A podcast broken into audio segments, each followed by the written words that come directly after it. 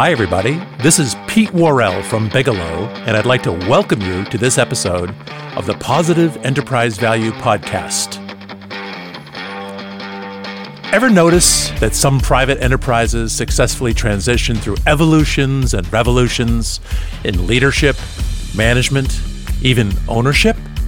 Some end up with terrific new majority owners, the entrepreneur owner managers moving gracefully into the next interesting and rewarding chapter of their lives, surrounded by friends, their positive legacy assured, and their independence powered by the fortune they've just realized, while others well, others' outcomes can look more like a train wreck. Is it merely luck, or is it more than luck? At Bigelow, we think it's more than luck. We can learn from the experiences of our peers. So, in this series of podcasts, I interview seasoned, successful entrepreneur owner managers who are high performers, maybe even peak performers in their niche domains. We look for patterns of connectedness across those domains and we publish these candid, one on one, unedited interviews with some of the most high performing entrepreneurs from both the for profit and not for profit sectors to learn from their experiences. So, as a private business owner, let me ask you what's your best way of learning? Do you have to make every mistake or failure on your own as if you were the first one to ever encounter that challenge? Or can you learn from the experiences of others? Because if you can, that is a superpower which exponentially multiplies your learning, your achievement, and your positive legacy. Here, we hear the real life stories of other entrepreneurs, which helps us to look in the mirror and see a little of ourselves in there. Let's listen and learn. Today, our quarantine questions rapid fire interview is with Cam Brensinger. Cam is the founder and CEO of Nemo Equipment. Nemo is widely regarded as one of the most innovative and creative designers of outdoor gear in North America and has many, many national awards under its belt for that. Their slogan basically says it all quote, design like you give a damn, unquote. Cam and I spoke on Tuesday, June 23rd. I would say that you were part of the a genesis of this idea that I had after talking to you uh, a couple of weeks ago. I thought to myself, wow, I wish I could have recorded that so that other entrepreneur owner managers could hear kind of what you were thinking about and kind of what you were going through and they could benefit by it. And I thought, you know what? Why don't we do a half a dozen or a handful of very short you know, rapid fire podcast where we could just talk about the quarantine and our learnings from the quarantine. Yeah. And maybe we would help each other uh, by just uh, being able to have some peer to peer learning online. Well, that's cool, Pete, because it's, it's kind of a little closed loop then, because I would say a conversation I had with you in the very beginning of all this um, inspired a good bit of our thinking. So. Well, so so let me let me lead off by asking you. So, like the the it strikes me and probably you too that the virus or the quarantine i'm to just going to refer to it as the quarantine the learnings we get from that um, accelerated some creativity and innovation in some people and in their behavior. In some it didn't. Maybe you could just uh, like give just a quick outline. Are there a couple of data points that you could tell us of what's happened at nemo equipment and um, here we are uh, at the end of June, kind of where we are now. Can you give us a data point for, you know, in two, 2020, where you thought you'd be, where you are, just so we can start off with some facts? Yeah, so we, when we were coming into 2020, um, we had a forecast in the neighborhood of 32 million in, in top line, and uh, and at this point, we're anticipating ending the year about a third down from that. But when the when the crisis hit, when the pandemic hit, um, we downgraded the forecast by fifty percent. So, uh, when you say when the pandemic hit, do you, do you, have an approximate date that you would refer back to that say that's that was a date for you that was a meaningful date? I do, and you know, in, in hindsight, you know, I can't believe we watched this unfolding in China, you know, or in Asia. Um, where so much of our supply chain is and didn't realize sooner that it was a pandemic. But um, but I would say in our case, we look at kind of week one as the week of March 16th, so mid March. Yeah. When we had our um, our first conversations as a team of holy cow, this is real. This is we're going to have to uh, to make some drastic and immediate changes. Yeah, uh, just uh, FYI, same for Bigelow. We actually uh, had planned to have the day be Monday, March 16th, that we were going to stress test all of our digital systems just in case we had to use them. And we actually never stopped using them. I canceled a week's uh, international travel that week just because I felt like I wanted to be with our team uh, while I could. And it's been it's been that's been the change ever since. Yeah. Yeah, it's interesting. I, I was reflecting on this earlier. Um, so my wife's sister's wedding was the weekend right oh, yeah. before that, and yeah, uh, you were in California, and so we, I, you know, and it was a family wedding. At that point, we had serious reservations, but felt like we needed, we couldn't miss this wedding, and. Uh, only a week later, of course, all those plans would have changed. I'm sure they would have called the wedding off. But but having to travel and fly through LA at the very outset of this yeah. helped me in a lot of ways. I think you know kind of rapidly come to terms with it. Yeah. Yeah. So if you think about those, those days that, that's funny. I remember you went to some, that to california because Karine, i think was there at the same time. So if you think back at that point when you think back at, at nemo how fast did nemo pivot? I would say we pivoted very fast and i guess my only point of my only really good point of reference is I sit on the, the board of our industry's trade association. Um, and just watching the pace of a nonprofit versus a small for-profit brand, um, you know, we, we, you know, within a few days um, of what we consider the outset, so called the week of March 16th, we had already cut expenses by we'd already cut almost all of our expenses, moved our our pay to a, a one third reduction, um, and really started intensively gathering intel and and you know and and sort of had already come to terms with you know we're heading into a whole new reality right now.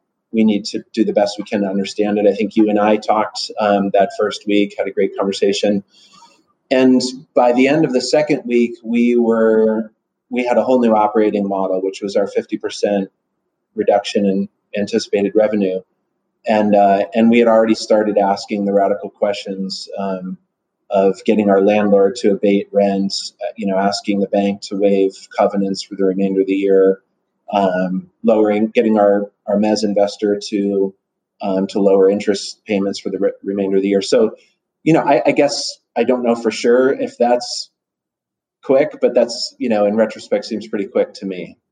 I, I think it, Cam. I think it's extraordinarily quick from the all of the people that I've talked to. Some people are still coming too, and uh, you pivoted very quickly. So you said uh, thirty uh, percent reduction. Just so people who are listening to this podcast can understand, did you have layoffs? So that was one of the toughest questions. The most stressful question for me was really around our team um, in a number of respects. I mean, we're a you know majority family owned, um, very family feeling business, and uh, and I you know I have a close relationship with everyone here. It's a small team. I mean, we have you know thirty people, um, and I you know, so that was sort of the emotional reason for not wanting to um, to let anyone go. But there were also some practical reasons too. Um, you know, where I think right from the outset we anticipated a strong recovery because of our the history of our industry doing well in recessions and the likelihood that people would want to be outside through all this. And so we didn't want to let folks go to only a few months later have to figure out how to rebuild. We didn't want to handicap our recovery. Um, but on the other hand, we, we really wanted to be smart and move as fast as possible to our worst case model. I mean, I, I think just the, the, the notion that if you have a limited supply of something, which in our case was going to be cash, that the faster you move to ration it, the longer you're going to survive.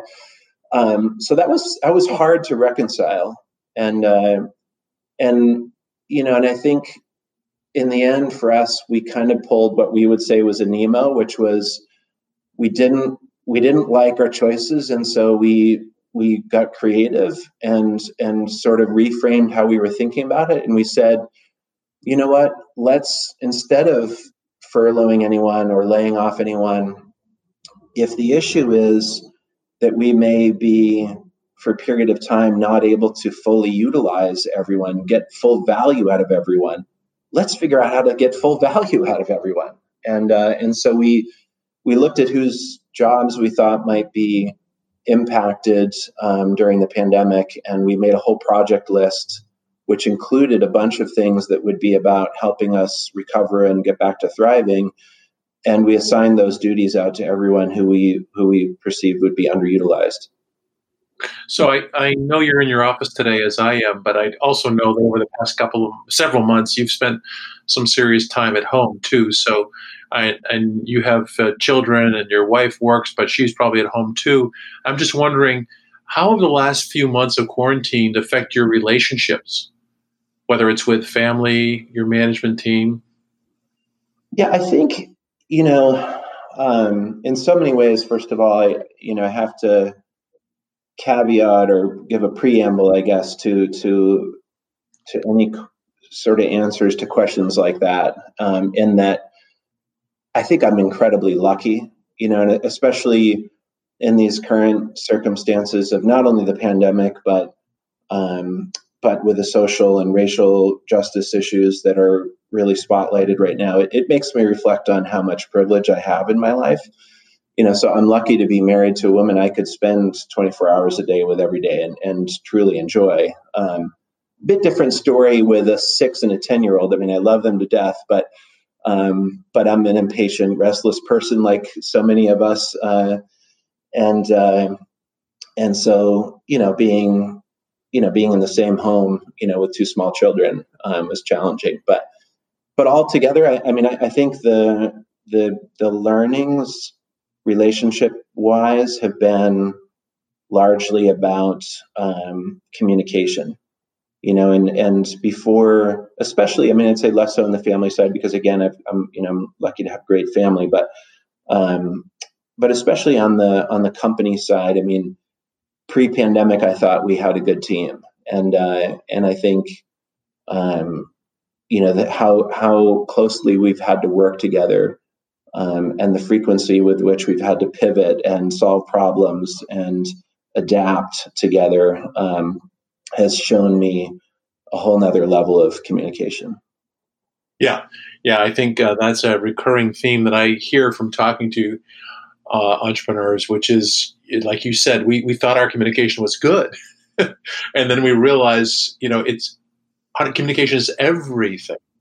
And so sometimes the words we use, the vocabulary we use, the timing, it all comes into uh, into play, and during this time particularly so. So you um, have you changed thinking about being home, kids, um, your your team wanting to explore and find new ways to have a team be productive? Have you personally changed?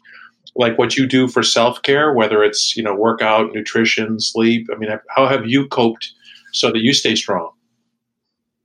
Yeah, I, you know, I would say this is an area too where maybe I'm lucky, and maybe it's kind of just wired into me. But you know, of course, you know, I run a brand that's in the outdoor industry, which is a, a lifestyle industry, right? So, you know, I think for at least the last 18 years, but probably my whole life, um, you know, I've been thinking about issues of getting outdoors and staying healthy and being physically fit and having some balance in life. So I think I was I was well prepared um, going into this, you know, and and and I've just turned up the volume on some of those things to kind of maintain mental health. So you know, we've as of that midweek, uh, uh, as of mid March, um, my family has camped out 17 nights, um, essentially every weekend. Uh, yeah you know, which is which has been a saving grace for sure.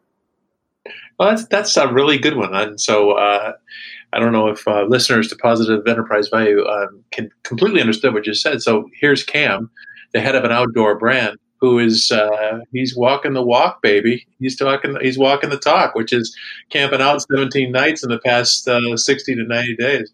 That's got to be a bit of a both a mental and a physical workout for your family too. Yeah, for sure. And you know, we you know we've got a little piece of land um, up in in Maine, and uh, we bought it last fall, actually, kind of in the nick of time. And um, and there's there was nothing on it when we bought the land. So, you know, a lot of what we've been doing has been just good manual labor. We uh, we've essentially built a family camp there, built ten platforms, and uh, put up a wall tent and uh, made trails, and uh, and it's you know, so I, I, think part of it is kind of staying busy um, and being productive and and making something, which you know, with your hands, which on some level is always satisfying. But it's also, though it's only two hours away. Uh, you know, when we're there, we just feel so removed from um, you know all of these ongoing concerns. It's just e- it's easy to really relax. Yeah, isn't it fabulous when you have a place where you first of all get away from your day-to-day geography. And secondly get closer to mother nature. How you could probably be there for an afternoon. I know how it is when i'm on the atlantic ocean. I only need to be there for a few hours and i come back and i feel like i've been away. Yeah.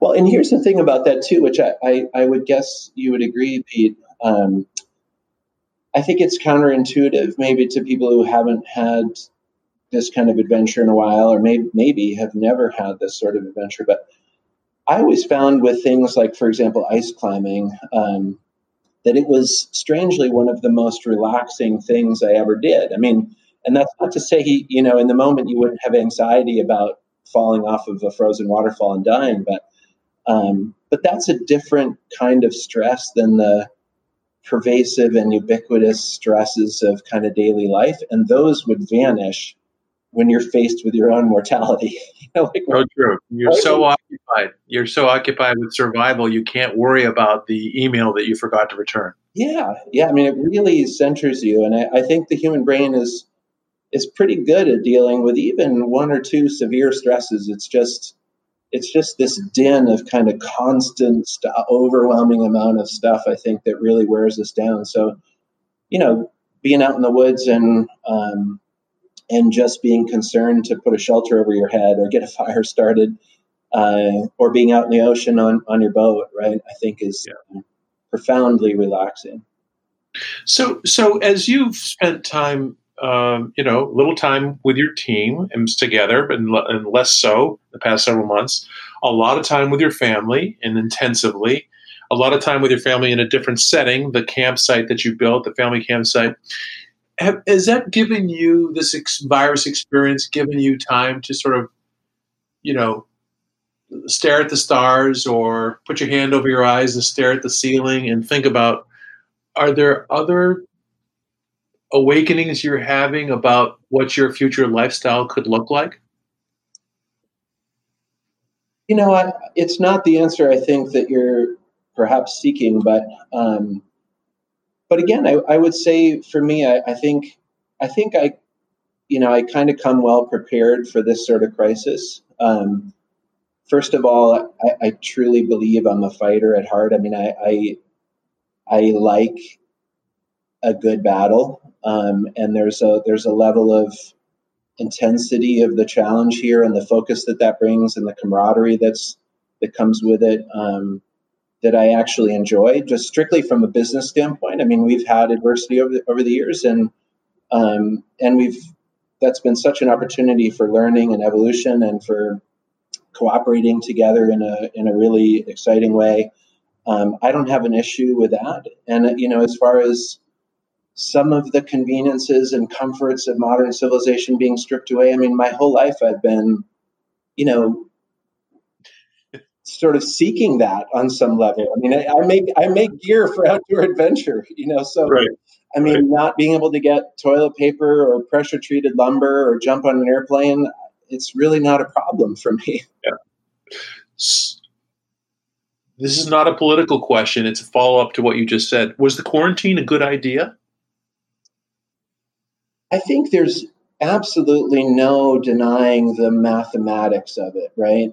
Um, I think what I struggle with a little bit is, you know, if there's one thing that's been sort of a realization um, in the last few months as far as kind of community and civilization as a whole. It's you know I think I think human nature has really been laid bare through all this, right? And just you know the the rush on everything. You know the second first of all, you know how the effect of the media on all of this, and then in turn people's knee jerk reaction. Um, the tendency of now of, of people to politicize it or or oversimplify it and sort of attach ideology to it. It's it's just I don't know. It's and the the, the lack of true leadership anywhere. Um, it's been it's been another sort of disappointing and embarrassing to some degree moment for humanity. Yeah, yeah, I I uh, resonate with what you're saying. I guess I would say that um, the the lack of character has been disappointing to me. However, the bright spot has been entrepreneurs, founders like you, uh, who uh, have just like you said, you assume that mantle of leadership, took it on. Hey, bring it on, baby. If we're going to have some adversity, we can handle adversity, and we're going to adapt. And entrepreneurs have inspired me. The people I've talked to have inspired me with how quickly they've they've adapted. Would you say that um, that Nemo uh, has adapted where it will invest or where it will allocate its resources now going forward from the virus? I hope so. I mean, certainly our eyes are wide open, and, and I would say, um, you know, one of the, the, the real benefits of moving very quickly to that worst case model was it was only maybe three or four weeks into the crisis before we were able to to really turn the corner and start thinking about the future. And um, and so we actually about four or five weeks in, we had our first all company day to brainstorm. You know, how are we going to be one of the fastest to recover? How are we going to to start thriving faster um, than our competitors? And uh, and we put together a you know a, a significant list of um, of ways that we could evolve the business and in sort of a redo of being a $30 million business. I mean, you know, and that's kind of how we talked about it was, you know, look, we, we were going to be a, we were a $29 million business in 2019. We were going to be a 32, $33 million business in 2020. Now we're a 15 to $20 million business. We get to sort of do that trajectory over and uh, and let's make darn sure that when we come back to 30 we are a whole lot better at it than we were the first time around and um, and that's been really fun and satisfying and it's it's ironic but before any of this even occurred um, we had already decided that our word for the year was going to be optimize and my god i mean there couldn't be better circumstances for optimizing so i'd say we're we're really focused on that right now so when the bell rings and things go back to quote unquote normal, you and I know that, that normal is going to be different. But let's just, for the purpose of this question, when the bell rings and things go back to normal, do you think there's some uh, a behavioral or societal change that's going to stick? Yeah, I mean, I, as you just sort of suggested, I mean, I, I guess I reject the pretense that the bell will ring. I mean, I, I think I think yeah. we're sort of going to one day realize, huh, we're 85% back to where we were in 2019. Um, but I, you know, I, I think um, it's going to be a long journey, and I, I think there's going to be some bumps in the road. Um, and I think because because it's going to take a while to get there, I'm not sure we're even going to notice it's happening. Like I don't think there'll be a moment where we say, okay, we're we're back. There's the well, yeah. But sure, you know, I mean, I I I think a whole lot of things are going to change. But I guess I I look at it the way I look at it is it's sort of an immutable law of the universe that things are constantly in flux. You know, whether you look at that as improving or degrading, um, you know, there's not a lot of stasis anywhere in the universe, and uh, and so I, think we were already there was already no such thing as as sort of normal, as in a status quo that really stuck around for more than an instant. but I think what the pandemic has done is just accelerate a bunch of things. Yeah. And um, and I I think that's fine. I mean, I think if if you know, just speaking in terms of Nemo, um, if we were paying attention, not too much of it should come as a surprise. It just means now we need to really double down and invest and focus. And for example, make that digital transformation that we've been talking about for the last 10 years. Yeah. Yeah, I think that's right. I think there's so many of us entrepreneurs who feel like, in many ways, some of this future that we now have was in our business plan, and but it was in our three to five year plan, and it turned out to be a 90 day plan. And I'm with you. Let's let's embrace it. But on the other side of that, was is there any um, talent that this quarantine experience has taught you that you wish you had? You know, I'm an introvert, um, which is also in my favor, I guess, uh, through this, but in some ways. But um, but I think the degree to which it's been necessary to communicate, um, you know, was challenging for me at first. I mean, just getting used to speaking to 30 people, or in some cases, you know, when we we had our sales meeting virtually, I mean, we had almost 100 people um, connected virtually was awkward. I mean, I'm not a I'm not a great public speaker in the first place, um, and I I've realized how much I've depended on cues from other people. You know, like seeing a face and kind of looking at the body language. Yeah, and don't we? some of the reason why it's harder for me to talk to bigger groups because it becomes difficult to make those connections. Um, so that was challenging, but you know, it's. I also think if you let it, the human brain is is so is so remarkable in its ability to adapt and uh, and so I've just tried to embrace that. Um, and I would say at this point, um, have gotten passively comfortable um, in the virtual realm. And I also, you know, I, I, in terms of what things will go back and what things will be forever changed. I mean, you know, we had a sort of a zero tolerance policy about work from home before this, which seems almost laughable now.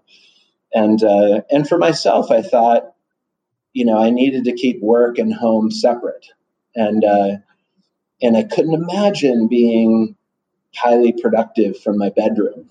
Um, but you know, here we are, and I'm quite sure I'll never go back to working full time in the office. I mean, I, I've actually found I'm here today, and and I'm here largely to have product team conversations because those there's no question we do better in person when we can stand around physical samples and things like that. But a lot of the work I do, I, I think, um, is is done more efficiently actually from my computer in a quiet place. Yeah, I mean, you know me, I will travel to the ends of the earth to look someone in the eye if that's the important thing to do. But on the other hand, I reflect back on the last 10 years of my own travel, which is extensive. I travel almost half the time, or had been. And I would say there was a lot of marginal travel that in retrospect, it won't come back. I mean, and probably there's a lot of um, pretty marginal business meetings, you know, like large group meetings and so on, that I don't know if it'll come back. What do you think? Yeah, I agree. I mean, you know, in our industry, we're coming to terms with we don't have any trade shows this year. And, uh, and for that matter, since we're all learning how to live without trade shows now and save a whole lot of money, um, we may never have trade shows again. And there's good and bad parts of that. And, and, the same is true for the many brief meetings that we used to travel long distances to have. Um, you know, actually, a good example is we um, last week we had a a media event virtually um, and we had folks from, I think it was about 50 publications um, join us through MS Teams, and we gave them a virtual tour of the office and a line showing and things. And we kind of kicked it off by acknowledging that on the one hand, so many of us are kind of getting tired of these, you know, because that was some of the feedback we heard from media folks uh, as they signed up for it was, you know, okay, I'll do it, but, you know, I'm kind of getting sick of these. But on the other hand, um, I'm quite certain most of them would never have seen the inside of our office. you know, if, yeah. if, if, they'd had to come in person. Um, and similarly, you know, with our with our big trade shows and events, I mean, the benefit is we'll literally save hundreds of thousands of dollars this year and, and countless hours. Um, but on the other hand, and kind of to your point, we are missing the human connection and, and the, the sense of community of all being in, in one place. So I think the tools will evolve, the practices will sort of hybridize. I mean, there's there's a new model that's sort of neither quarantine nor the old normal. Um, but there's no question in my mind that there'll be more virtual in how we run our business uh, going forward. Yeah, yeah. It it uh, puts a special responsibility, I think, on us as leaders of entrepreneurial entities to think about how do you not lose and how do you actually add to that sense of community inside your, inside your own business and in your industry to figure out ways to do it. Yeah. Is Nemo going to have a, a, a summer party this year? A summer party? Yeah. We will definitely, um, yeah, we will definitely. You know, and we've been trying to find little ways. Actually, you know, again, about a month or so into this, as we tried to kind of turn the tables on things, one of the things that we decided, which really helped kind of both for the Nemo team and personally, was life is way too short. Like this quarantine is going to be here for a while. Life is way too short to give up a whole summer. Like guys, we've got to figure out professionally and personally ways to thrive. And uh, and we've done you know the usual things of having virtual cocktail parties. Um, but you know we're also starting to weave in um, little plans that we can safely have and just ways to continue to enjoy each other and, and have some good adventure. That's great. Okay, last question. Do you have a piece of advice or a piece uh, uh, a piece of insight that you would love to give to another entrepreneur, owner, manager about what you've learned during this quarantine?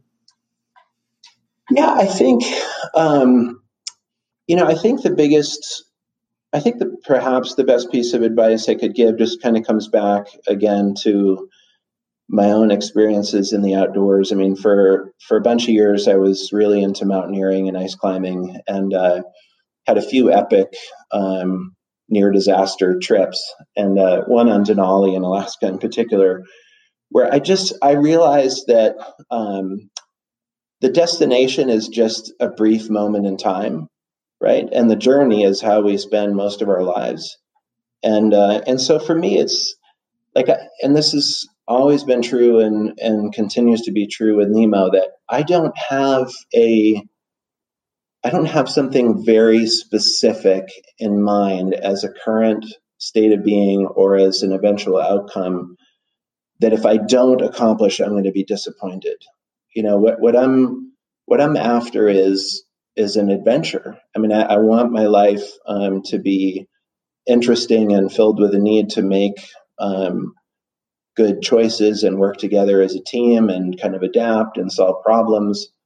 And I think if you if you bring that mentality to it, you're much more robust when it comes to some disruption, right? Because for us, you know, this is um, not ideal circumstances, and it's brought lots of challenge. But but the flip side of it is all the things that I've you know I've just said. I mean, we've we've had some of our most kind of beautiful moments as a team through all this, you know, and how we've handled it, um, figured out how to per- persevere anyway. So I think if what you're looking for is that, um, then you can always find a way to, um, you know, to um, be satisfied. But if it's this very specific, I, you know, today is different than yesterday, so I'm disappointed. Um, good luck with life because it's you know constantly bringing twists and turns. you know, I hadn't thought of this until this minute, but listening to you, it strikes me that you may be the entrepreneur that I know who's most temperamentally suited to having this quarantine. Cam, I want to thank you very, very much for spending time with me. That's uh, fantastic. I've enjoyed our conversation. Thanks so much, Pete. Same here.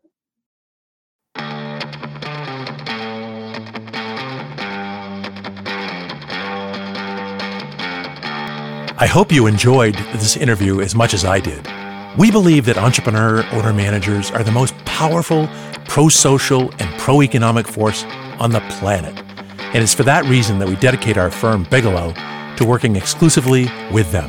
At Positive Enterprise Value, we freely share our learning so that you can absorb from the experiences of other private business owners with skin in the game, just like you.